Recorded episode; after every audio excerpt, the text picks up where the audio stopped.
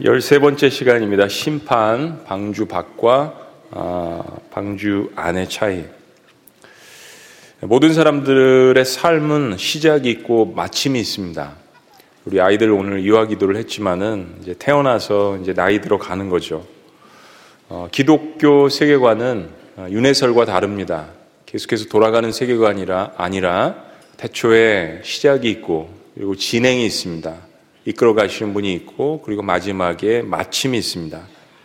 이야기는 모든 사람들에게도 종말이 있다라는 것입니다. 지구의 마지막 종말이 오지 않더라도 개인의 종말이 있다라는 것이죠. 그러니까 천년만년 살 것 같지만은 이 세상을 떠나야 하는 작별해야 하는 시간은 저도 마찬가지고 이 자리에 계신 모든 분들에게 누구에게나 찾아옵니다. 때문에 인생을 지혜롭게 설계한다라는 것은 그때를 준비하는 삶이라는 것입니다. 성경은 모든 인생의 운명에 대해서 이렇게 이야기합니다. 한 번 죽는 것은 사람에게 정하신 것이요. 그 후에는 심판이 있으리니. 사람들이 방자하게 사는 것은 어, 자기 자신의 삶의 결말을 모르기 때문입니다.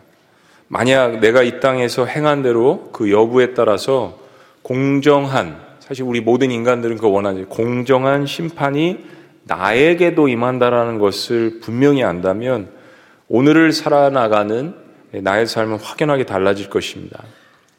더 적나라하게 이야기한다면 이 땅에서의 삶이 다한 후에 우리를 창조하신 하나님의 심판에 따라서 천국과 지옥 이 두 장소에서 각각 우리가 부활한다라는 것을 안다면 사실 우리는 쉽게 죄를 짓고 죄를 생각하지 않을 것입니다.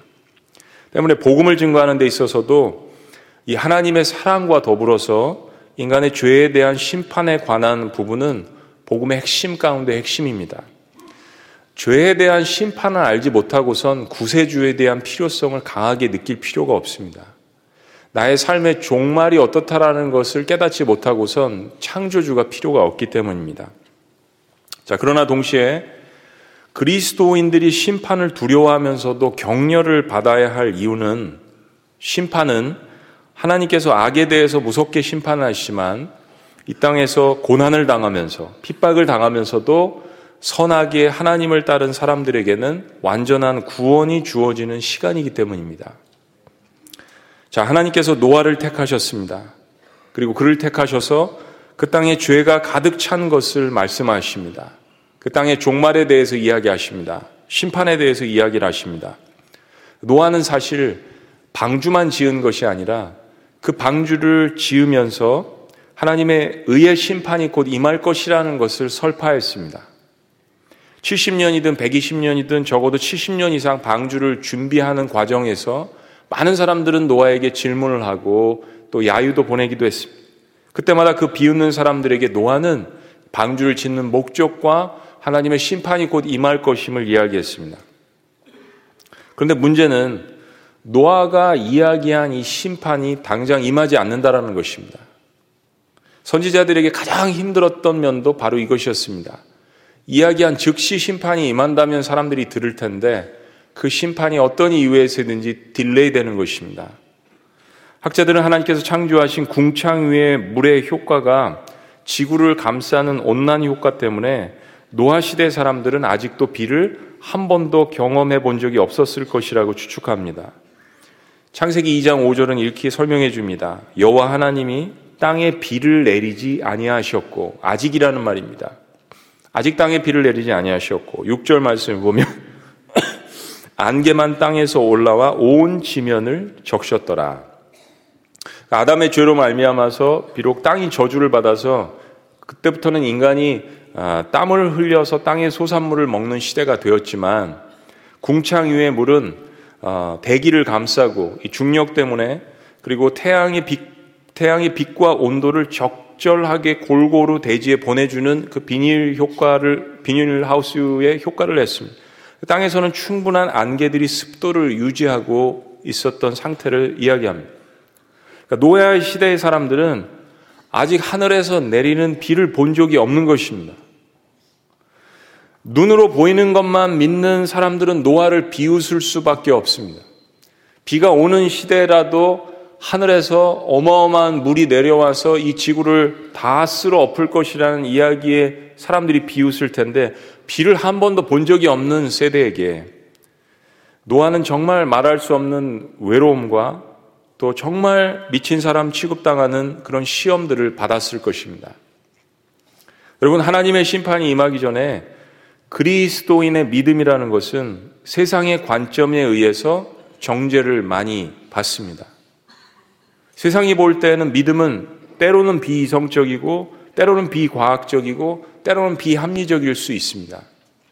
과학과 신앙이 같이 갈 수 없다라는 이야기가 아닙니다. 때로는 과학이 신앙에 유용하기도 합니다. 과학이라는 것은 하나님께서 이 세상을 창조하신 창조의 원리를 발견할 뿐이죠.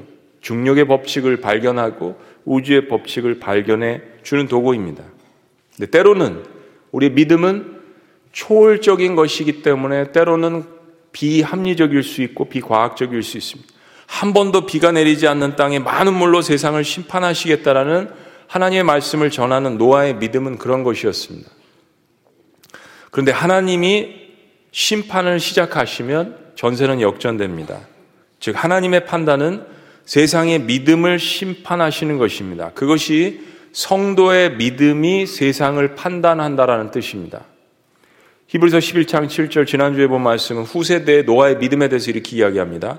믿음으로 노아는 아직 보지 못하는 일에 경고하심을 받아 경외함으로 holy fear 거룩한 두려움으로 하나님을 사랑하는 마음으로 방주를 예비했고 그 집 그 집을 구원하였으니 자, 그 다음에요. 이로 말미암아 시작. 이로 말미암아 세상을 정죄하고 믿음을 쫓는 의의 후사가 되었느니라. 그렇습니다.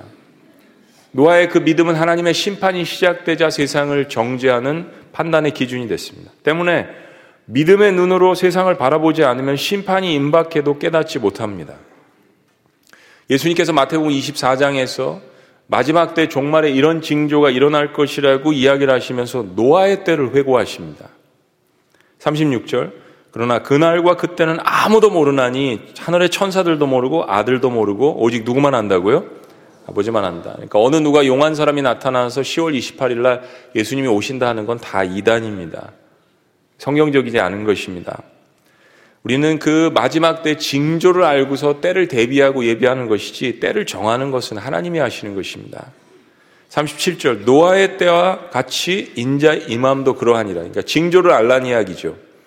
38절 홍수 전에 노아가 방주에 들어가던 날까지 사람들이 먹고 마시고 장가 들고 시집 가고 있으면서 그러니까 세상의 쾌락에만 탐닉하는 모습들을 이렇게 비유한 것입니다.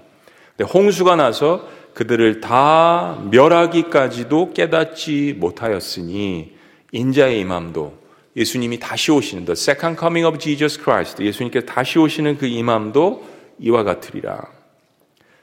그리고 정말 그런 때가 노아의 시대에 임했습니다. 오랜 인내의 시간이 지나자 정말 하나님의 심판의 시간이 당도했습니다. 그리고 하나님은 이제 노아에게 방주로 들어가라고 이야기하십니다.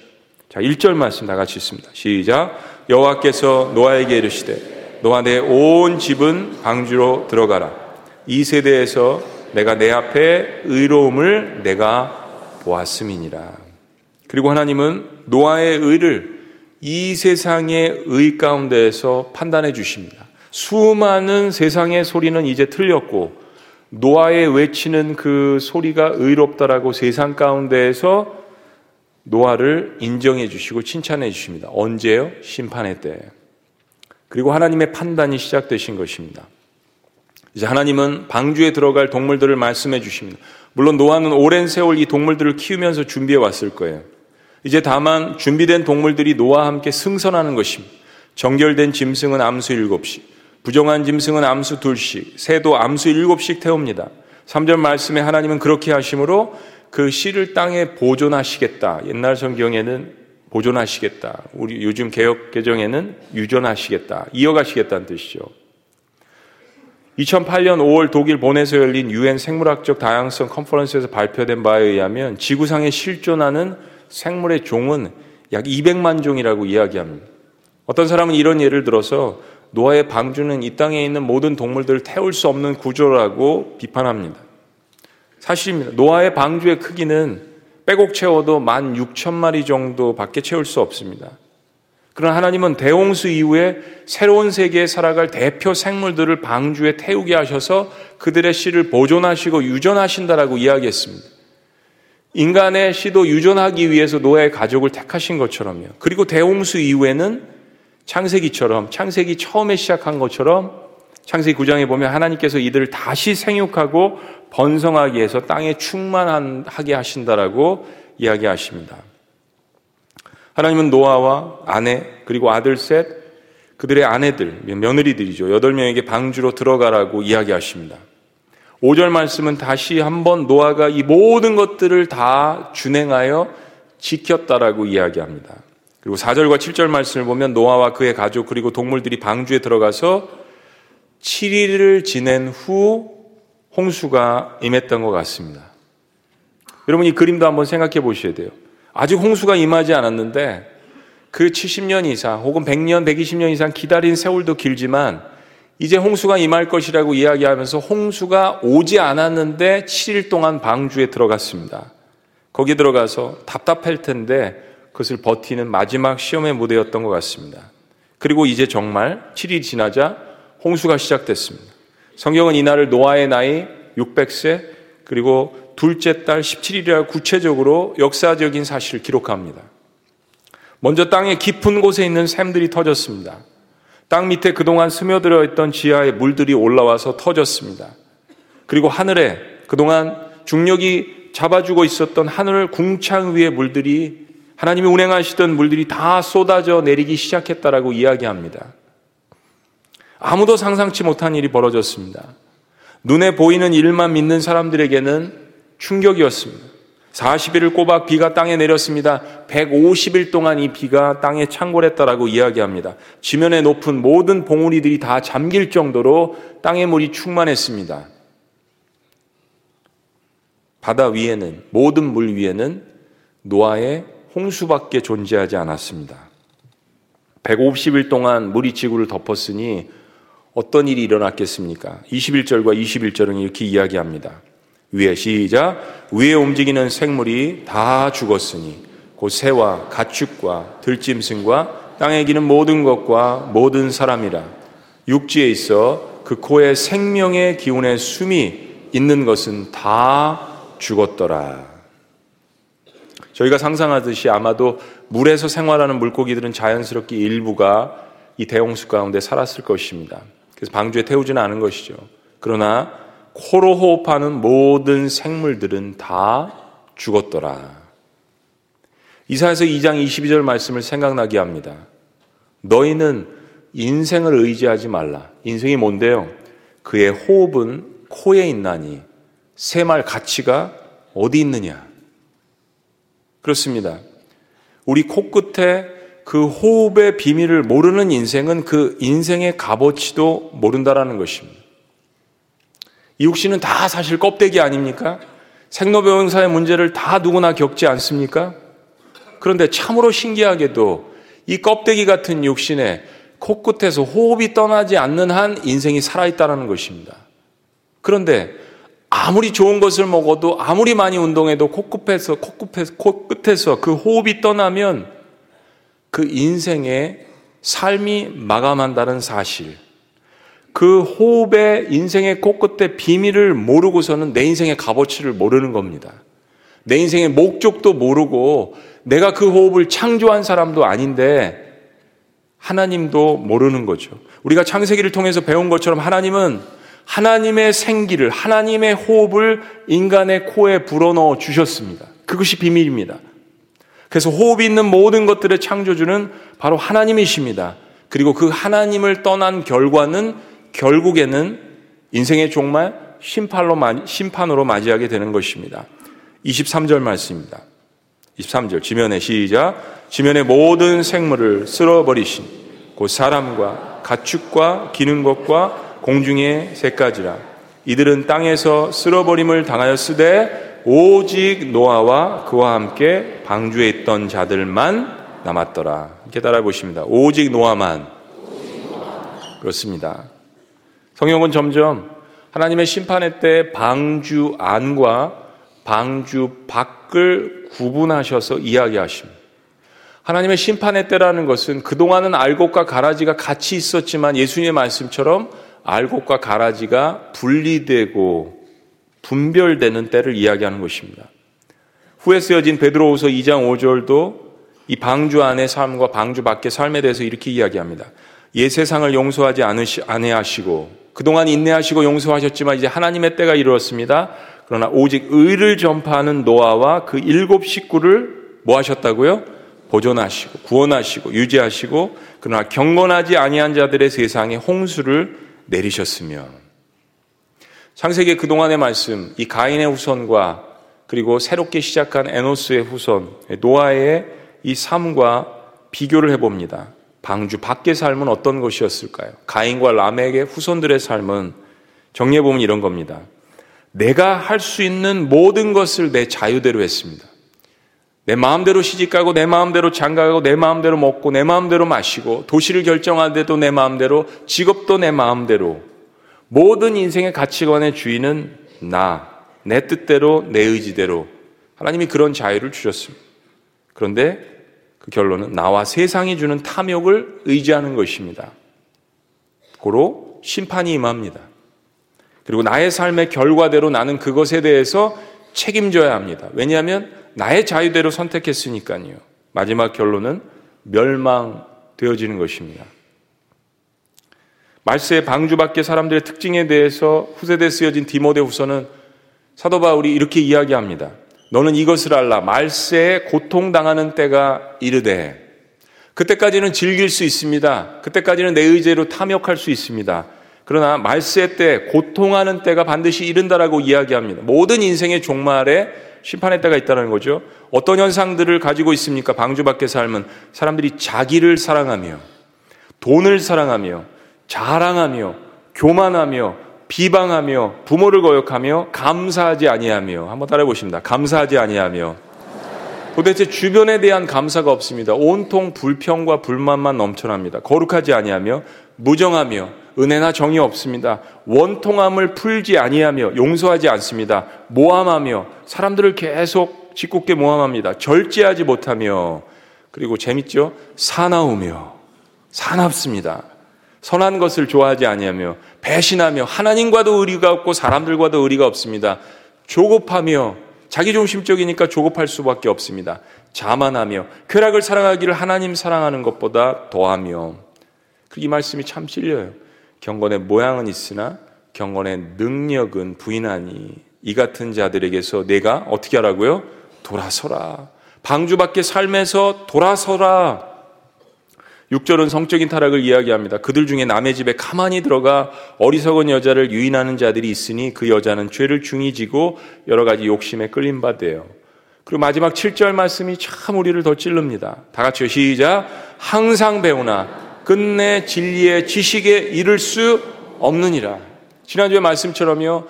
같은 장소에서 똑같은 하나님의 말씀이 똑같은 방식으로 전해집니다. 그러나 왜 누구는 은혜를 받고 누구는 은혜를 쟁취하지 못합니까? 항상 배우나, 항상 들으나, 항상 예배하나, 항상 학습하나, 끝내 진리의 어려, 이룰 수 없는 이유, 바로 이 옥토밭이 마음에 있기 때문.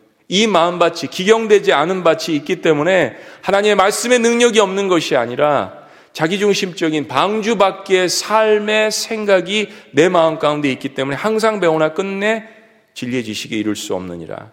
하나님의 말씀이 노아의 외침을 통하여서 모든 사람들에게 전달됐습니다. 성경이 이야기합니다. 그러나 깨닫기를 원치 않습니다. 방주가 보이나 방주 안으로 들어가기를 원하지 않는 삶. 반면에 방주 안의 삶의 특징은 무엇일까요? 정확히 반대입니다. 첫째는 내가 의지할 수 있는 모든 것은 다 끊어버릴 수밖에 없습니다. 방주에 들어가면 결국 하나님만 의지할 수밖에 없습니다. 그렇기 때문에 은혜가 임하는 것입니다. 여러분, 은혜라는 것은 내가 아무것도 의지할 수 없을 때 붙드는 것이잖아요. 때문에 고난은 축복일 수밖에 없습니다. 여러분, 고난 때문에 그래도 이 자리에 앉아 계신 것 아닙니까? 고난 때문에 내 인생을 생각하고 나는 누가 만들었을까? 나는 누가 구원해 줄까? 그 고난 때문에 하나님을 찾으시고 그 고난 때문에 은혜가 임하는 것 아닙니까? 고난 때문에 내가 코끝 가운데 의지할 수 있는 모든 것들을 끊어버릴 수 있는 것 아닙니까? 때문에 은혜가 임한 인생은 하나님이 책임져 주십니다. 그리고 마지막으로 그 인생을 보존하십니다. 사랑하는 여러분, 우리가 방주를 보았지만 방주의 특징은 방향을 바꾸는 키가 없습니다. 키를 하나님께서 만들지 않게 하셨습니다. 정박할 수 있는 닷이 없습니다. 내 마음대로 어디에 정박하고자 하는 인생이 아닙니다. 바람을 이용할 수 있는 도시 없습니다. 가장 마지막으로 우리의 가슴을 뭉클하게 하는 것은 오늘 말씀 가운데 방주의 문을 누가 닫아줘야 합니다. 방주의 문은 안에서 닫을 수 있도록 설계되지 않았습니다. 오늘 말씀해 보니까 하나님께서 쓱 하나님의 손이 그 방주의 문을 닫아 주십니다. 그 인생을 하나님께 맡기니 하나님께서 환란 가운데서 그 인생을 보호하신다는 뜻입니다. 방주의 문을 하나님이 닫아 주십니다. 방주 안의 삶은 이 땅 가운데 하나님만 철저하게 의지하는 나의 삶을 닮았습니다. 그래서 하나님을 의지할 수밖에 없습니다. 그러나 방주의 주인신 하나님께서 책임져 주시니 그 인생은 은혜로 살아갈 수밖에 없는 것입니다. 돛도 없고, 닷도 없고, 키도 없으니, 문도 닫아주시는 분이 주님이시니, 나의 모든 출입을 관리해 주시고 지켜주시는 주님이시니, 은혜로 살 수밖에 없는 인생입니다. 자, 그렇다면, 마지막으로, 우리 시대 방주는 무엇을 상징할까요? 우리는 지난주에 그것이 교회임을 배웠습니다. 그런데 교회 안에 있는 우리의 입장에서 보면 사실은 교회는 그리스도의 몸, 바로 예수 그리스도입니다. 우리는 거기에 속해 있는 지체들이죠. 홍수 속에서 노아의 방주는 하나님의 심판을 막아주는 역할을 했습니다. 이 세상에서, 아니 우주에서 하나님의 마지막 심판을 우리에게서 막아줄 유일한 통로가 있다면 그것은 바로 하나님께서 이 땅에 보내신 살아계신 독생자 아들 예수 그리스도이심을 믿으시기를 주의 이름으로 축원합니다. 이스라엘 백성들이 출애굽할 때 하나님 마지막 열 번째 재앙으로 이집트 백성들의 장자를 밤에 치셨습니다. 밤에 죽음의 천사가 모든 사람들의 집을 지나가며 이집트 백성들의 장자의 목숨을 가져갔습니다. 그런데 그때 하나님은 이스라엘 백성들에게 양의 피를 문설주에 우슬초에 발라서 놓으라고 하셨죠. 죽음의 천사들은 문설주마다 양의 피가 칠해져 있는 곳은 그냥 지나갔습니다. 거기서 6월 pass over 그냥 지나간다. 유월절 절기가 유래돼서 지금까지도 이스라엘 백성들은 유대인들은 유월절을 지키고 있는 것이 아닙니까? 근데 한 가지 유월절의 이야기처럼 간과하지 말아야 될 것이 있습니다. 성경에는 나타나 있지 않지만 이 재앙 속에서 문설주에 양의 피를 바르지 않은 가정은 그가 이스라엘 백성의 장자라도 죽임을 당했을 것입니다.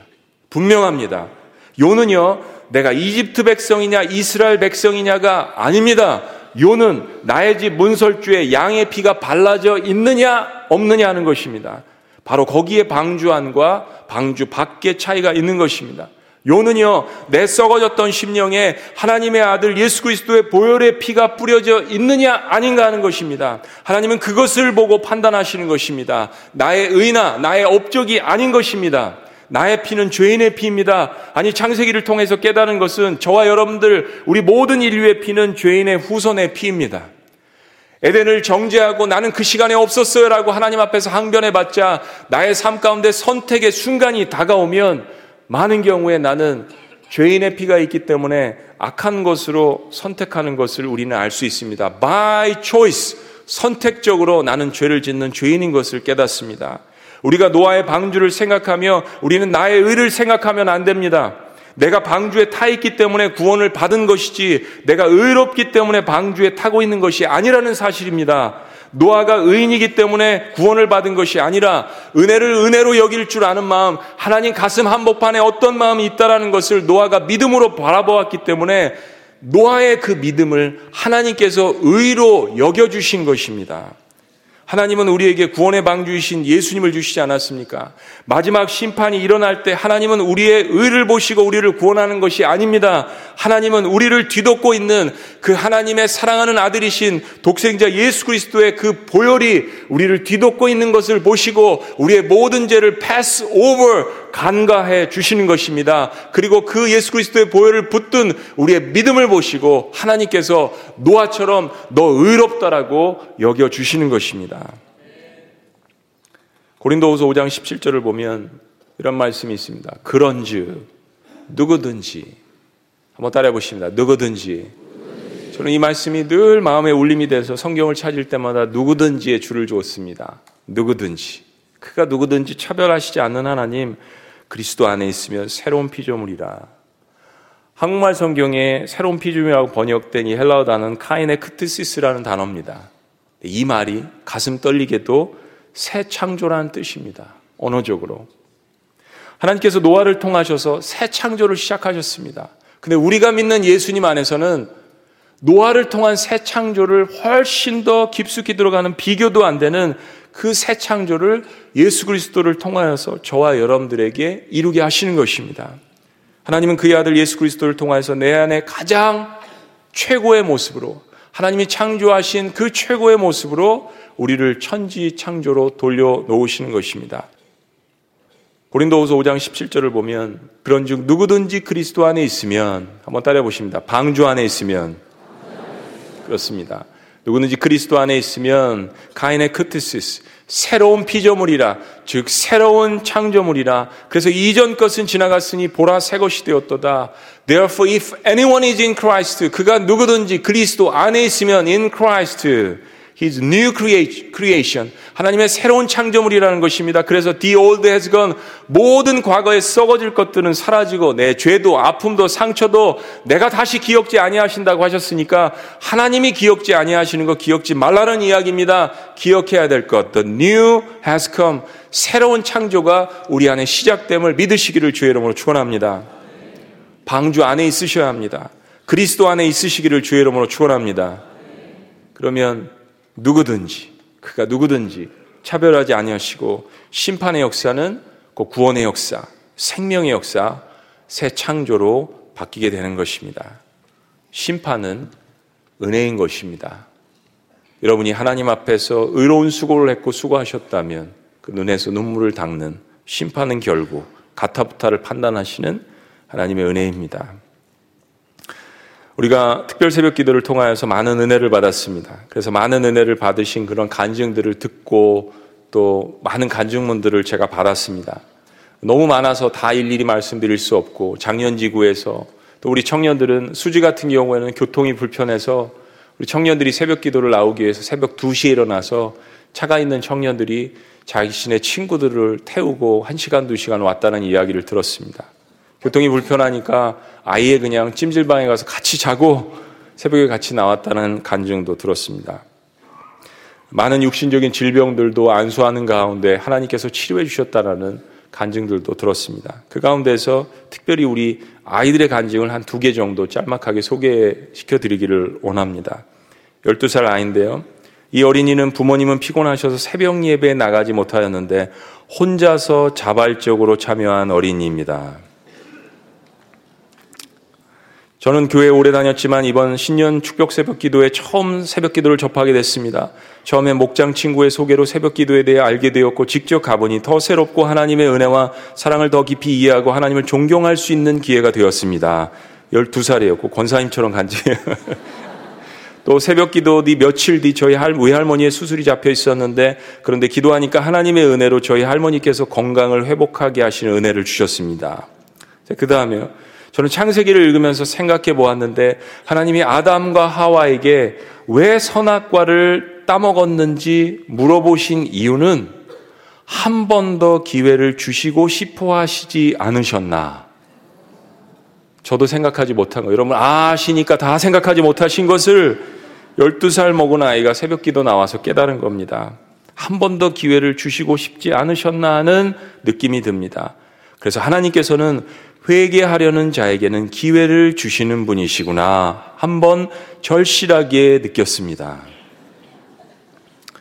그 다음은 13살 난 아이입니다. 이름 밝혀드릴 것 같아요. 안지환 어린이는 이번 특별 새벽 기도 기간에 열이 38도까지 올라가서 학계를 조퇴까지 하는 상황이었는데 새벽 예배에는 개근하고 싶다고 하여 끝까지 참석하여 개근하였습니다.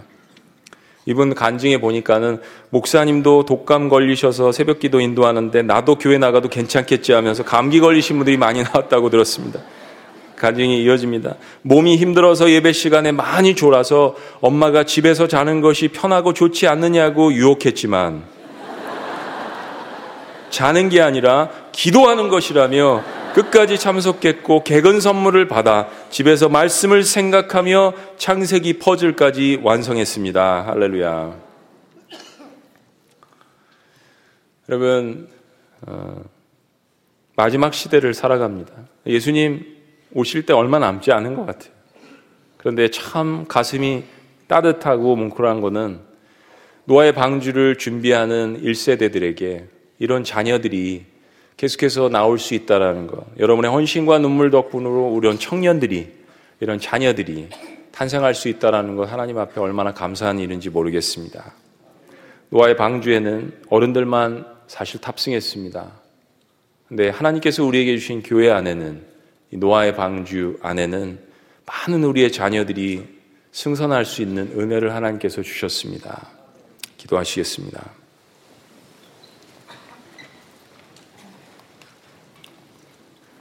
그렇습니다. 세상의 환란과 심판의 소리들이 곳곳에 나라와 민족마다 있습니다. 기근과 지진의 소리들도 예수님 말씀하신 것처럼 있습니다. 그러나 우리가 두려워하지 않을 것은 우리가 예수 그리스도 구원의 방주 안에 있고 이미 성경이 종말의 때가 어떻다라는 것을 이미 우리에게 예고했기 때문입니다.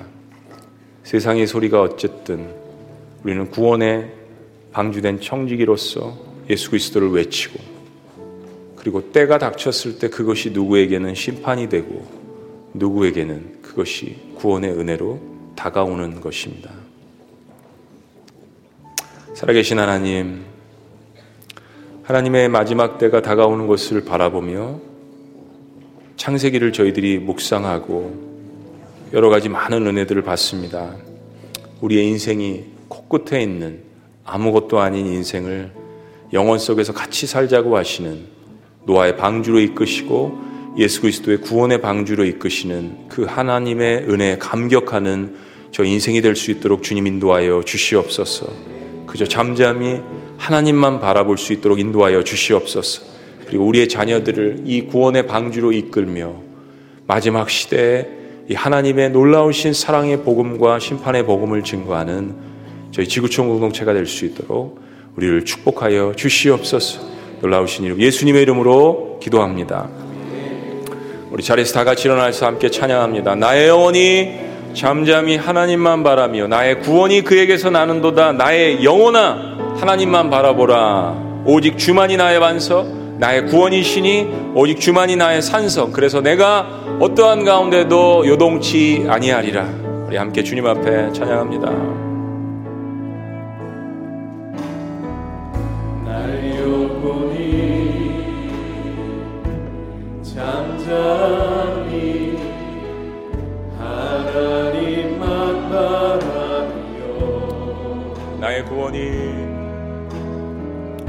나의 구원이 그에게서 그에게서 나오는도다. 나는 도다. 아멘 아멘. 나의 영혼아.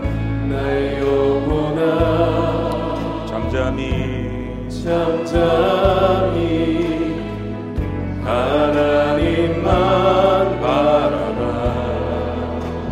나의 모든 소망이 소망이 저에게서. 저에게서 나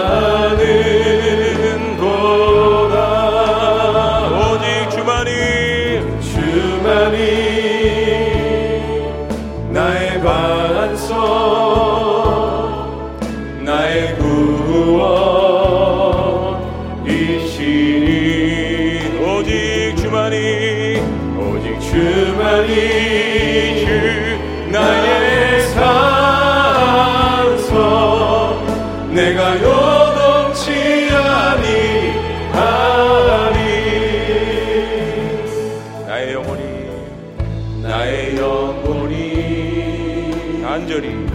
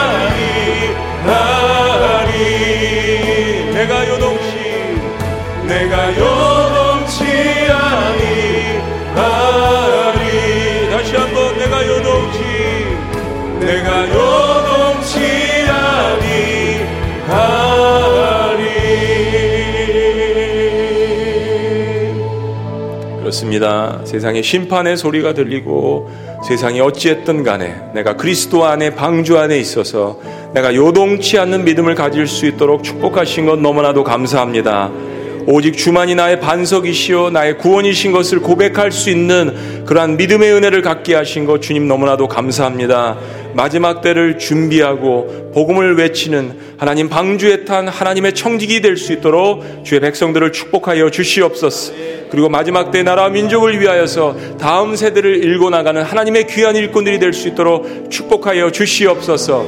심판은 곧 은혜니라. 이제는 우리 주 예수 그리스도의 은혜와 하나님 아버지의 극진하신 사랑과 성령님의 감화교통 역사하심이 예수 그리스도의 방주 안에 있으면서 그 방주의 복된 소식을 외치며 하나님의 심판과 구원의 소식을 은혜 가운데 외치기를 원하는 주의 모든 백성들의 위대한 고백 위에 삶 위에 지구촌 공동체 위에 지금부터 영원토록 함께 하시기를 간절히 축원합나이다. 아멘.